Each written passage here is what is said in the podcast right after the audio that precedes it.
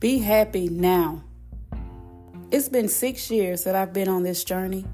Over the course of these years, every area of my life has been touched spirit, soul, body, socially, and financially. My greatest desire and the most impactful path for you is that you choose life each and every day. The way out is through the same way you came in. Don't let those things keep you from experiencing God's best plan for your life.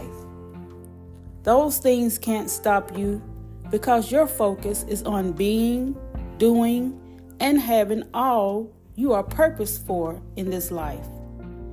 It's now 2024, and it's time for you to walk in the path God has purposed for your life, which has been His plan for you all along. It may take some time, but don't worry. You were created for such a time as this. Happy New Year!